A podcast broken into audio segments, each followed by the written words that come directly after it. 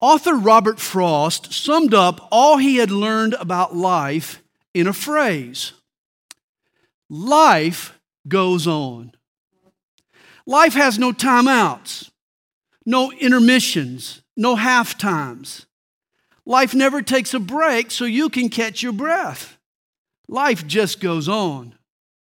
And that the key to fulfillment in life is to find some meaning along the journey. This was the ambition of the ancient Greeks. They scoured life's menu looking for an overarching purpose to make sense of it all.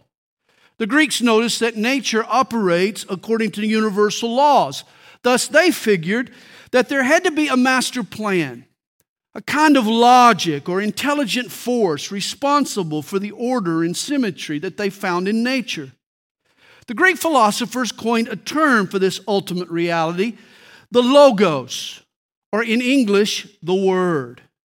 This was the preoccupation of Greek philosophy to identify the logos, the reason behind our reality. They examined the visible world around them to pick up on some expression of this unseen purpose. And yet, despite their great wisdom, the philosophers of antiquity failed to find an answer to this ultimate question. Their search ended up a bust. Their wisdom was summed up by a man that quoted Robert Frost, but with an added addendum. He said, Life goes on, I just forgot why. The Apostle John, he wrote to a Greek audience, and he must have shocked his readers. For in this first chapter, he answers the question that had stumped their famed philosophers for centuries. John has good news. The Word has been heard, the unseen is revealed. There is a God, and he has made known his nature in a word. The Logos the Greeks were searching for was not some primal force, but a person named Jesus. Jesus is the reason behind reality, He is the Logos behind the cosmos.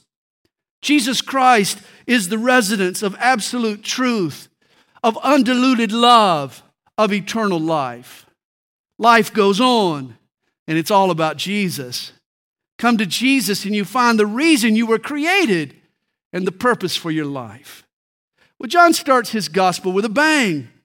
In the beginning was the Word, that is the Logos, and the Word was with God, and the Word was God. Here is one of Scripture's clearest testimonies to the deity of Jesus Jesus is the Word, and the Word was God. Just as my words are an expression of my mind and heart, the Word is an expression of God. Hebrews chapter 1, verses 1 and 2 tell us that in times past, God spoke to, through Hebrew prophets, but that in these last days, God has spoken to us by His Son. Jesus is now God's final word to mankind. In the world of sports, the Nike swoosh is everywhere. It's the company's logo. Nike pays sports teams to wear the swoosh on their uniforms. Nike's logo is nothing more than a big fat apostrophe, but it's instantly recognizable worldwide. It's associated with all that Nike promotes speed and skill and athleticism and victory.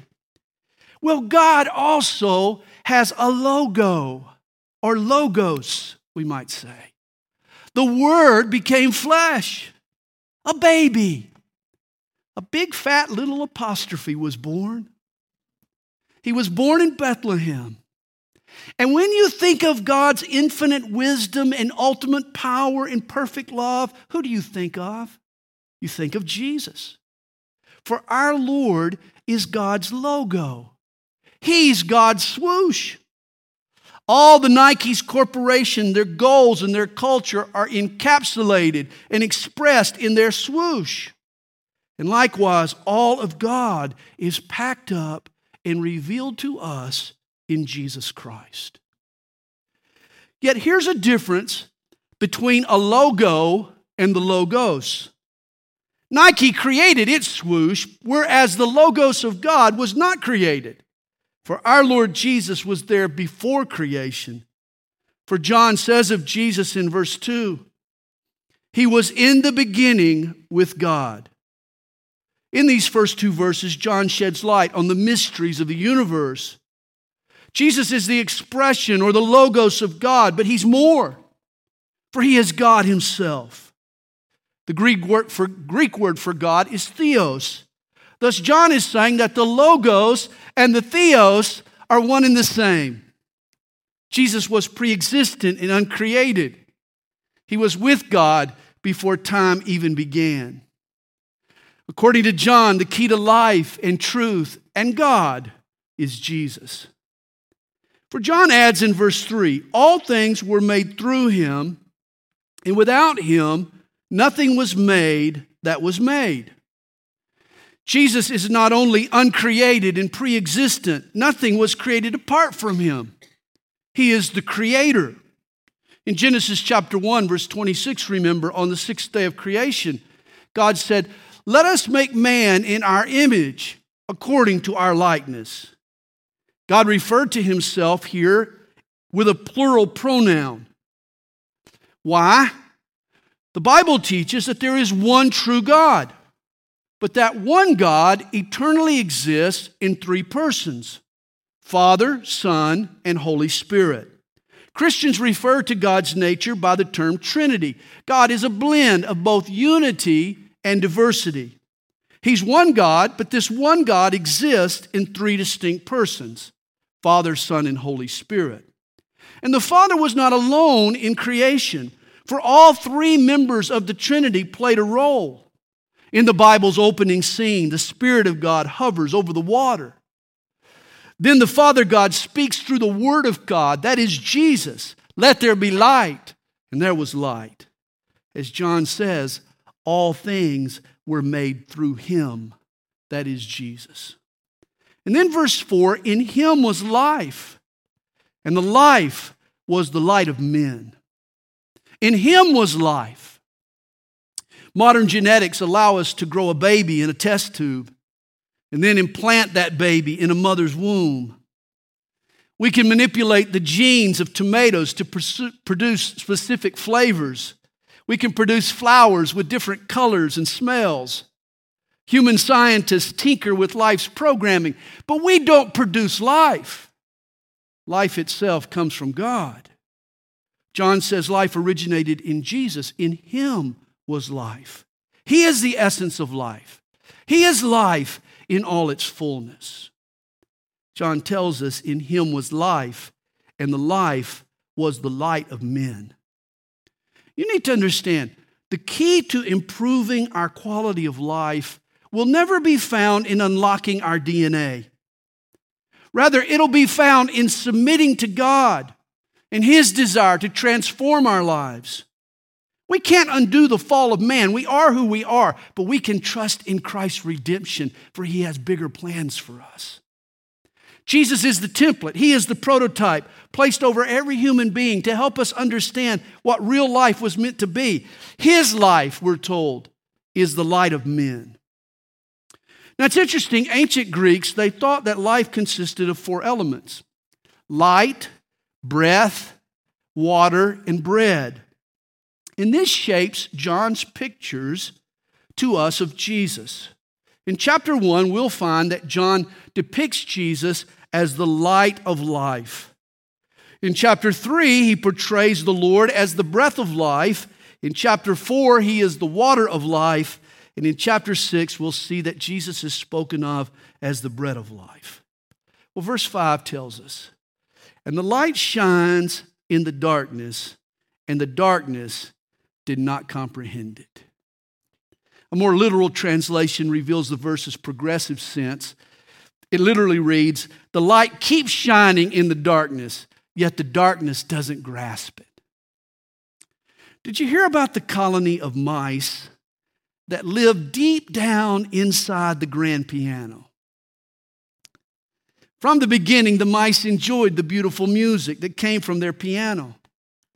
The music lighted up their dark piano world. Common sense told them that such music was no accident. All mice believed in the great unseen pianist. That is until one day, an inquisitive mouse, he crawled into a part of the piano that no mouse had ever been before. He reported back that vibrating wires actually make this music. That's when another mouse went even deeper into the guts of the piano and said that the first mouse was wrong. That music was made by felt hammers striking those wires. The mouse conclude, the mice concluded that their world was mechanical and impersonal.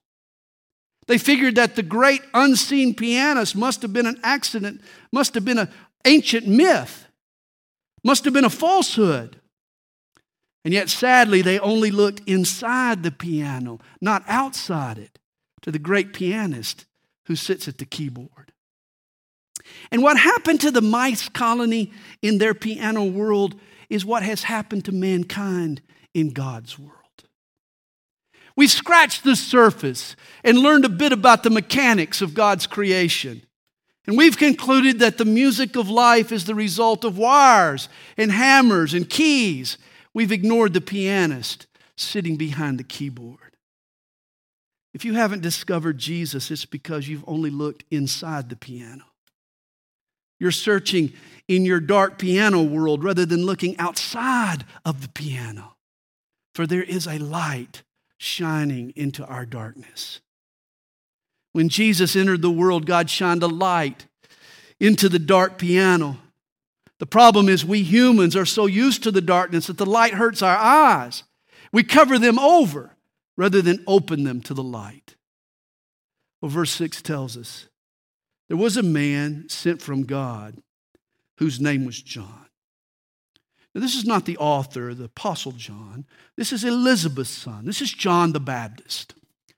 We're told this man came for a witness, to bear witness of the light, that all through him might believe. He was not that light, but was sent to bear witness of that light. You know, the moon has no light of its own, it only reflects the light of the sun. Likewise, John was not the light. Like the moon, he simply reflected the light of God's Son. That was the true light which gives light to every man coming into the world. He was in the world, and the world was made through him, and the world did not know him. And here is the greatest tragedy in the history of mankind the Creator, the light of the world, the Logos, visited the world he created, and yet his creation failed to recognize him. Verse 11 says of Jesus, He came to his own, and his own did not receive him. Jesus of Nazareth suffered from a tragic case of mistaken identity. We're told he came to his own, that is, the Jews.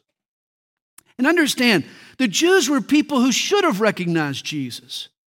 Through prophecies and pictures, the Hebrews had been trained to recognize their Messiah. If they'd been looking without prejudice, they would have seen God's nature and love and promises in the person of Jesus. But there was evil in their heart. And thus, rather than receive the truth, they tried to silence it. Their case of mistaken identity only covered up their own evil. Verse 12 tells us, But as many as have received him, to them he gave the right to become children of God, to those who believe in his name, who were born not of blood, nor of the will of the flesh, nor of the will of man, but of God. See, recognize the Jews felt that it was their right their right to be the children of God.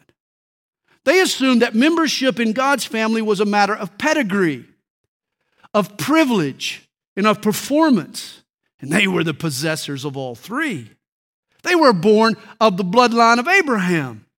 They behaved according to the law of Moses. And salvation was bestowed on them by priestly pronouncements, but they were completely wrong. For salvation is granted by God and God alone. God sets the times, He establishes the terms, He fields the requests, He issues the pardons, He regenerates the Spirit. Salvation has never and will never be left in human hands to allocate. It doesn't come via blood or birth, or by the strength or energy, energy of the flesh, or by the permission of man or of men.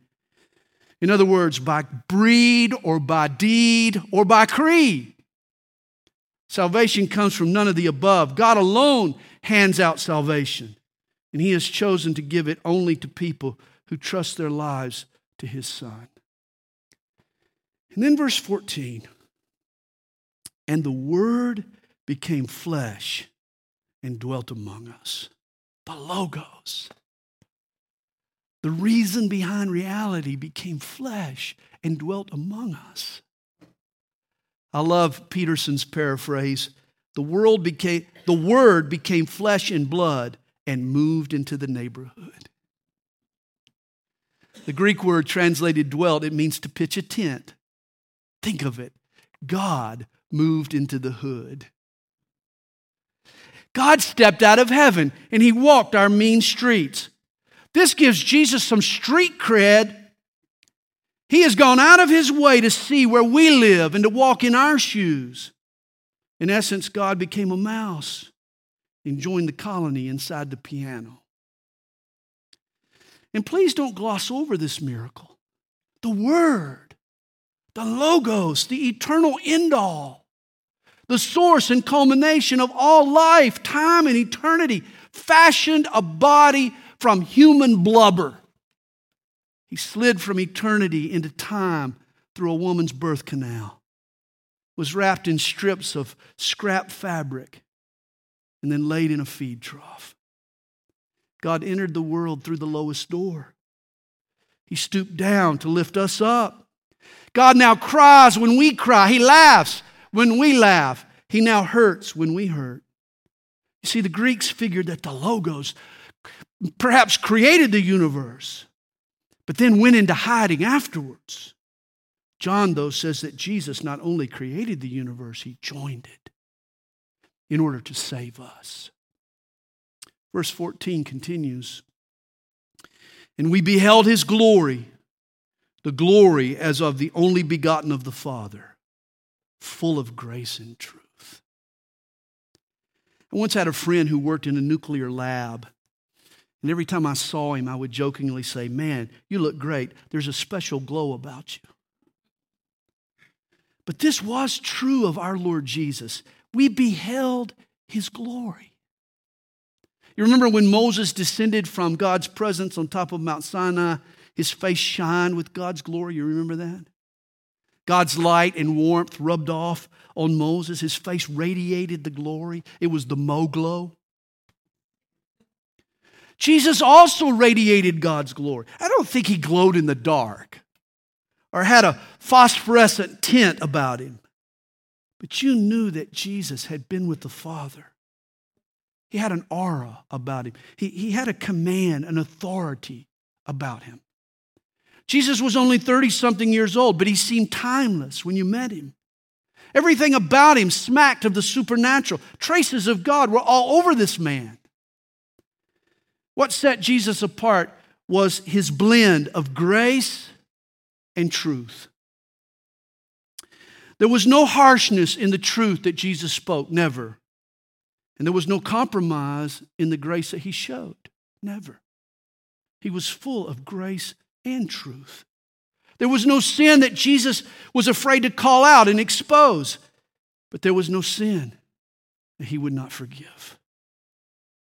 And note what John calls Jesus. He uses the term again in chapter 3, verse 16. We'll read later. He is the only begotten of the Father. Since the first man, Adam, humans were conceived in sin. That is, except Jesus. For Jesus was born of a virgin.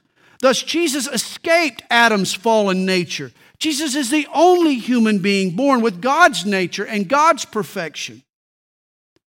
He was begotten of God. You know, in Hebrew thought, the offspring of a flower is a flower. The offspring of a dog is a dog. Thus, the son of a man is a man. And likewise, the Son of God is God. Man begets man, God begets God. That Jesus was the only begotten of the Father affirms his deity. When Jesus was conceived, God's Spirit borrowed Mary's womb. God's seed nestled in a human cradle. Mary's child was no mere man, but God's offspring. No one else can claim this kind of exclusivity and origin. Jesus is the only begotten of the true God. Well, verse 15 shifts back to John the Baptist. John bore witness of Jesus and cried out, saying, This was he of whom I said, He who comes after me is preferred before me, for he was before me. Remember, John and Jesus were cousins. John was six months Jesus' elder. But here John speaks of Jesus' preexistence. For John says Jesus was before me. Unlike us, Jesus' birth was not his beginning. John knew Jesus had shared eternity with the Father before ever coming to earth. When Jesus came to earth, he bore gifts. And of his fullness, we have all received. And notice, and grace for grace. I like that. We've received grace upon grace. There's a Dennis the Menace comic strip that perfectly defines God's grace. Dennis and his buddy Joey, they're walking home from the Wilson's house. Their hands are full of cookies and faces are covered with crumbs and chocolate smudges and great big smiles. And Joey asks, I wonder what we did to deserve this. Dennis, normally a menace, a young man certainly in need of God's grace, he answers, Look, Joey, Mrs. Wilson gives us cookies not because we're nice, but because she's nice. And this is grace. It's unprompted love. It originates in our Father God, not us. It's never earned or purchased. Grace is love that's on the house. And Jesus is full of this grace. His love is grace for grace. Literally, grace compounded daily. He layers grace on top of grace. And Jesus is not only full of grace toward us, He fills us with grace toward others. Grace is also His power to love others as we've been loved.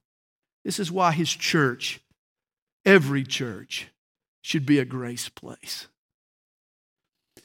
For verse 17 tells us, For the law was given through Moses, but grace and truth came through Jesus Christ.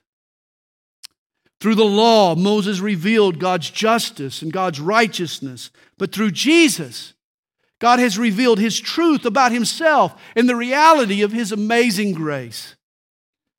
The law of Moses said, Don't you cross that line.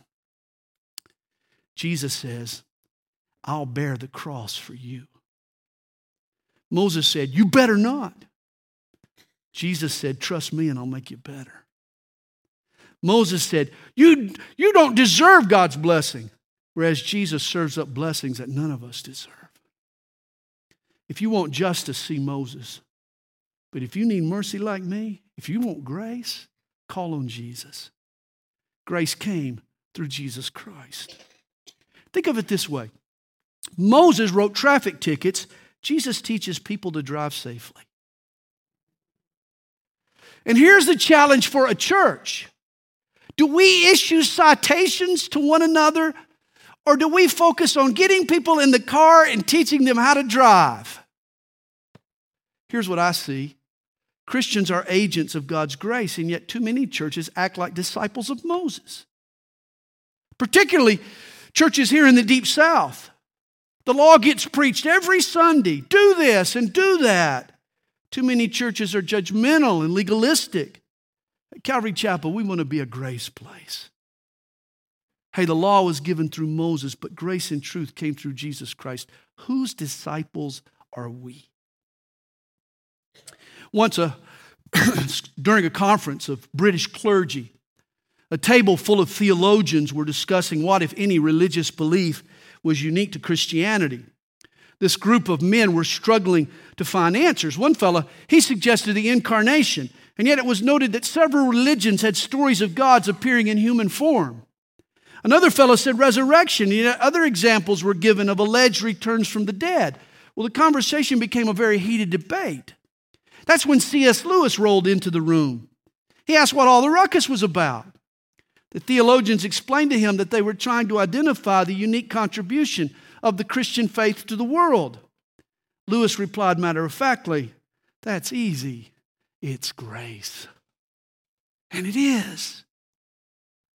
No one else offers grace. All other religions are about what you can do to earn God's favor. Only Christianity says you can't do it, but God gives it to you freely through His Son. Christianity is all about grace and truth. In verse 18, for no one has seen God at any time, the only begotten Son, who is in the bosom of the Father, He has declared Him. Exodus 33 23 says Moses saw God's backside.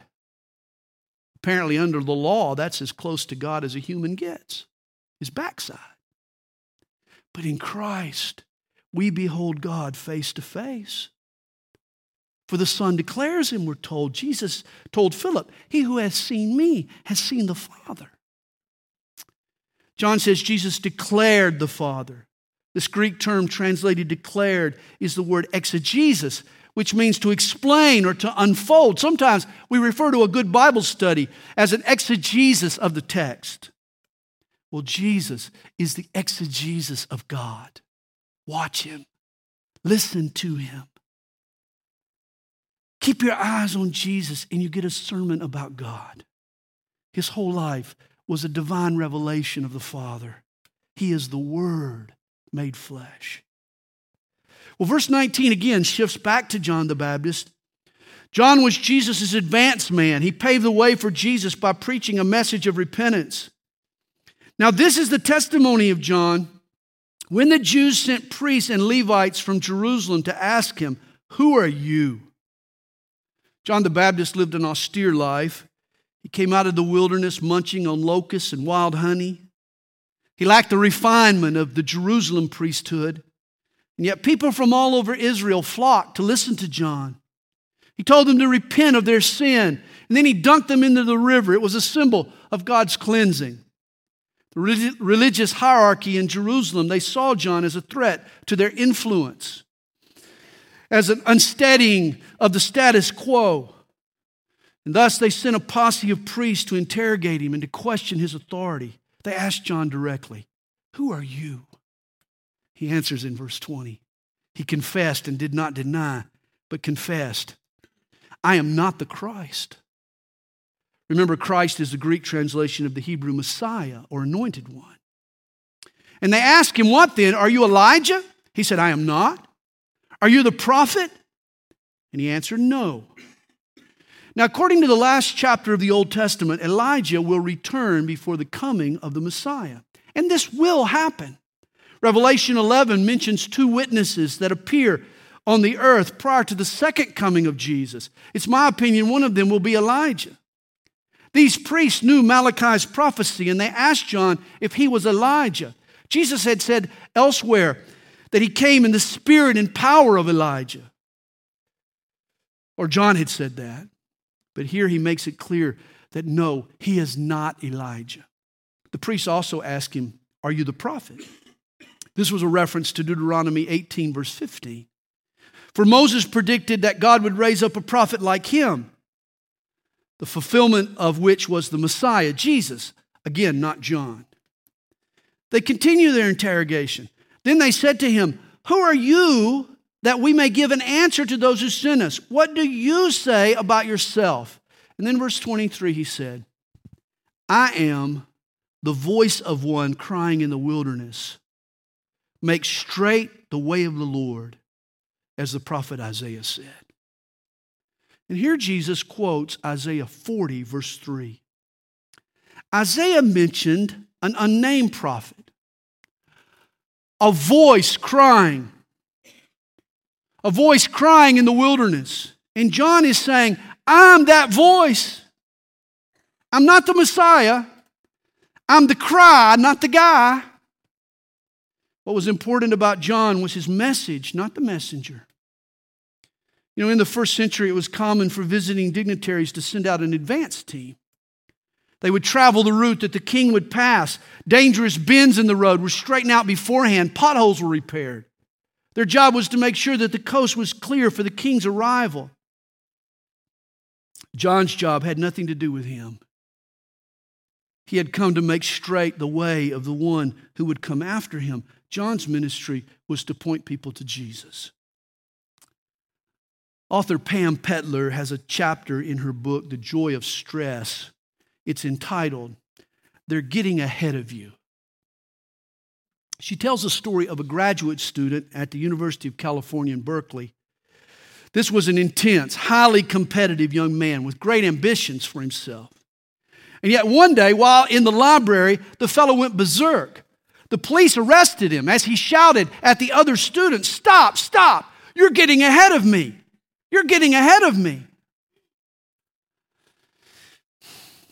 How do you respond when you realize that other people are getting ahead of you? It's been said just when you start winning the rat race, you meet faster rats. Rats. While you're here tonight, there is a salesman out there planning his day tomorrow hoping he can get the jump on you. There's a student poring over his books, a musician practicing, a ball player training, all of them honing to get the drop on you and prove that they're the best. How do you respond to that? John the Baptist ran his race faithfully, and he left it up to God where he would finish. Are we trying to be somebody, even somebody for God? Are we content to be the nameless voice crying in the wilderness? Not a celebrity, not a personality, not the star of the show, but just a shout out for God. I'm happy to be a cry for God. How about you? Verse 24. Now, those who were sent were from the Pharisees. And they asked him, saying, Why then do you baptize if you are not the Christ, nor Elijah, nor the prophet? Again, in short, where do you get your authority? John answered them, saying, I baptize with water, but there stands one among you by whom you do not know. It is he who coming after me is preferred before me, whose sandal strap I am not worthy to lose. John says, My authority is an extension of the one who comes after me the Messiah. Jesus was the one who would come after John. And compared to Jesus, John wasn't even worthy to untie his master's sandal, the job of the humblest slave, by the way. These things were done in Bethabara beyond the Jordan where John was baptizing.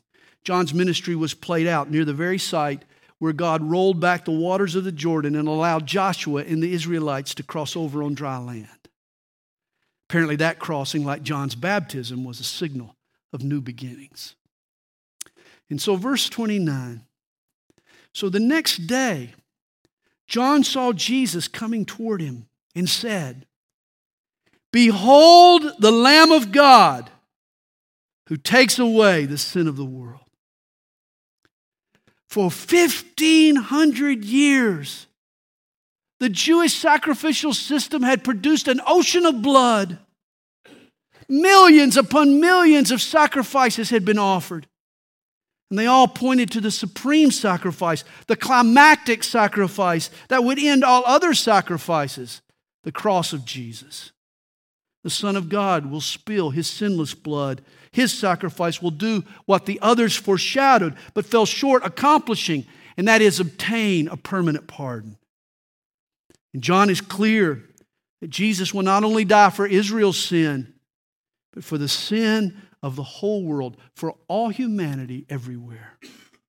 Once a mom, she read to her daughter the story of Abraham and Isaac.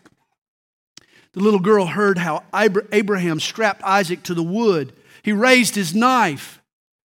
And then at the last second, God stopped his hand. He provided a ram for the altar. The mother considered the story to be a testimony to God's faithfulness. But the girl had a different take. She said, I don't like killing animals. When we hear Jesus called the Lamb of God, let's not miss the obvious here. For when you offered a sacrifice, you would take that lamb, you would steady it, you would grab the wool behind its neck, then you would take a knife yourself and you would slit that animal's throat. And there you would watch it convulse and squirt blood and squirm painfully and then collapse. It was awful.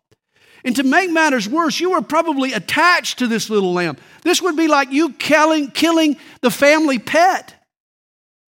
Temple Jews never heard the word sacrifice and reacted glibly. They knew the cost. And so when John pointed to Jesus and shouted, The Lamb of God who takes away the sin of the world, I'm sure he said it triumphantly, but you can also be sure that he said it with a tear in his eye for he knew what it would mean for Jesus. John continues speaking of Jesus, verse 30. This is he of whom I said, After me comes a man who is preferred before me, for he was before me. I did not know him, but that he should be revealed to Israel. Therefore, I came baptizing with water. You know, we think of Jesus and John, they were cousins, remember?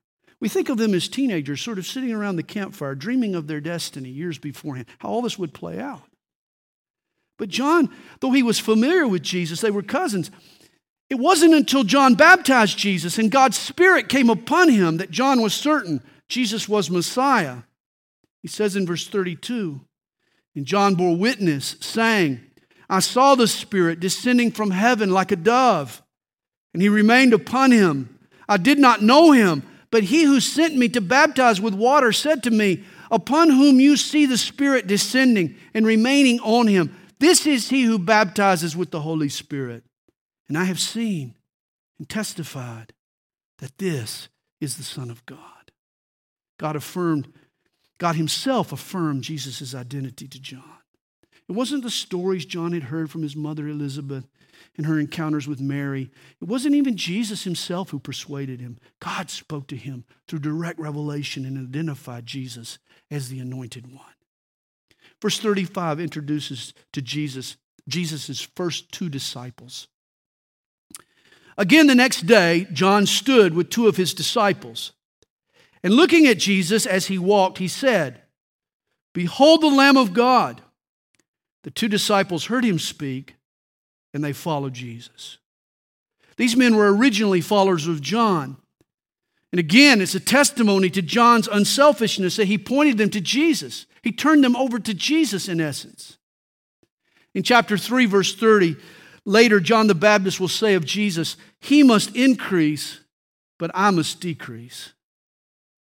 It's amazing. As soon as Jesus took center stage, John started to step aside, he started to bow out. John prepared the way, then John got out of the way, which is perhaps even more amazing. In verse 38, then Jesus turned and seeing them following, said to them, What do you seek? They said to him, Rabbi, which is to say, when translated, teacher, where are you staying? These men were Peter and Andrew. Here they want to hang out with Jesus. He said to them, Come and see.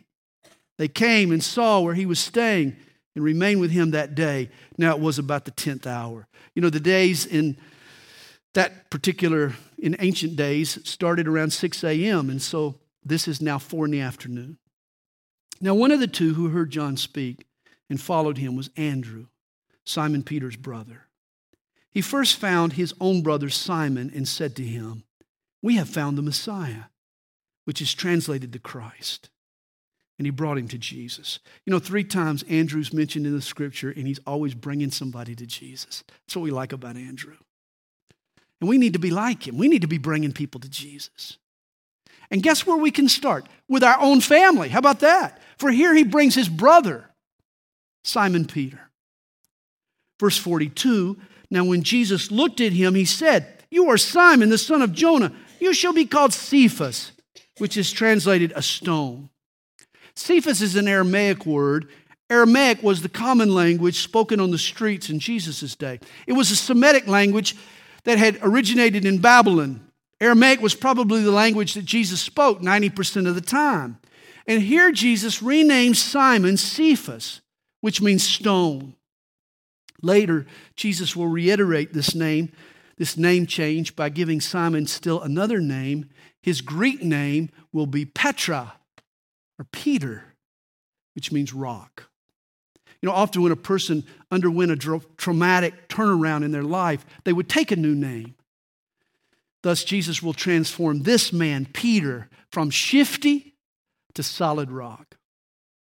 Well, the following day, Jesus wanted to go to Galilee, and he found Philip and said to him, Follow me. And Philip did, by the way. Tradition says that he followed Jesus even after his resurrection. Philip ended up preaching the gospel in what is today Turkey. We're told by history in 54 AD, Philip was scourged and crucified for Christ. Philip followed Jesus for the rest of his life. Now, Philip was from Bethsaida, the city of Andrew and Peter. Philip was a Galilean from Bethsaida which was a little fishing village on the northwest shore of the Sea of Galilee. It was Peter and Andrew's hometown. And Philip's decision set off a chain reaction. Andrew found Peter. Jesus found Philip. Philip finds his buddy Nathanael. Verse 45 Philip found Nathanael and said to him, We have found him of whom Moses in the law and also the prophets wrote, Jesus of Nazareth, the son of Joseph. Don't you want to set off that kind of chain reaction? Grab your friend. Let your friend grab their friend. I'll grab my friend. Let's set off a chain reaction. Let's bring a bunch of people to Jesus. Well, Philip went to Nathanael, but notice how Nathanael responded. And he said to him, Can anything good come out of Nazareth?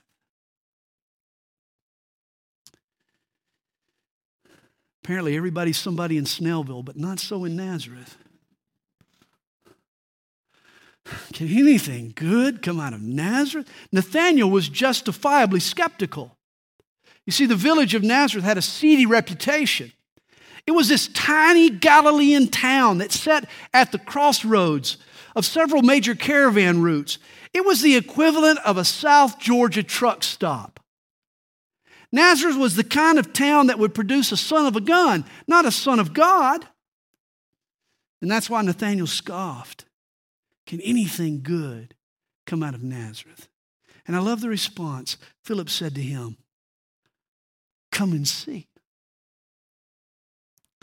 This is how Jesus responded to Andrew and Peter back in verse 39. The phrase, come and see, was an expression used by the rabbis. It meant, let's sit down and let's investigate this matter together. Let's examine this personally. Realize Christianity sells itself. Once you remove the fog and the misconceptions and help a person see clearly, Christianity is an attractive way of life. It's the truth. It doesn't need a hard sell. All it takes is a little bit of time all it takes is to say to someone, hey, come and see. Let's explore this together. Verse 47 Jesus saw Nathanael coming toward him and said of him, Behold, an Israelite indeed, in whom is no deceit. Apparently, Jesus had never met Nathanael, yet he had this supernatural knowledge of him. He knew Nathanael was an open minded man and he would assess the facts fairly. Well, Nathanael said to him, How do you know me? Jesus answered and said to him, Before Philip called you, when you were under the fig tree, I saw you. Well, Nathanael had questioned if anything good can come from Nazareth. And so Jesus reveals his prophetic abilities. In his mind's eye, he says, he had seen Nathanael under the fig tree, enjoying the shade, munching on some fruit. When Philip walked up to him, and the fact that Jesus was able to tell Nathanael this, even though he hadn't been there, Nathanael was impressed. This is a revelation from God. He answered and said to him, Rabbi, you are the Son of God. You are the King of Israel. Nathanael realized what had happened. Jesus had seen across time and space. He had seen what no man can naturally see, and it caused Nathanael to put his trust in Jesus. Verse 50 And Jesus answered and said to him, Because I said to you, I saw you under the fig tree, do you believe? You will see greater things than these. In other words, you ain't seen nothing yet. And he said to him, Most assuredly I say to you, hereafter you shall see heaven open and the angels of God ascending and descending upon the Son of Man. This is obviously an allusion to Genesis chapter 28 and the story of Jacob's ladder. You remember, Jacob was on the run from his brother Esau when he saw a vision of a ladder coming down from heaven. It was as if God was dropping down a ladder or sending down a rope. Nathanael may have been meditating on Genesis 28 when Philip approached him. Jesus is saying here that he is the ladder that Genesis spoke of. He is the way from God to man. He is the rope let down to mankind. Nathanael will know God by following Jesus. And over the next three years, Nathanael did see heaven come to earth. He saw the miraculous and he saw the angelic. He saw bold evidence for Jesus' deity. As Philip said to him at the beginning, Come and see. His journey with Jesus was about to begin. Well, here's a quick summary of John chapter 1. Jesus is the Logos, He's the life, He's the light, He's the Lamb, and He's the ladder. And Jesus will be all that to you and more if you choose to follow Him, if you choose to trust your life to Jesus. And it's my hope that you will.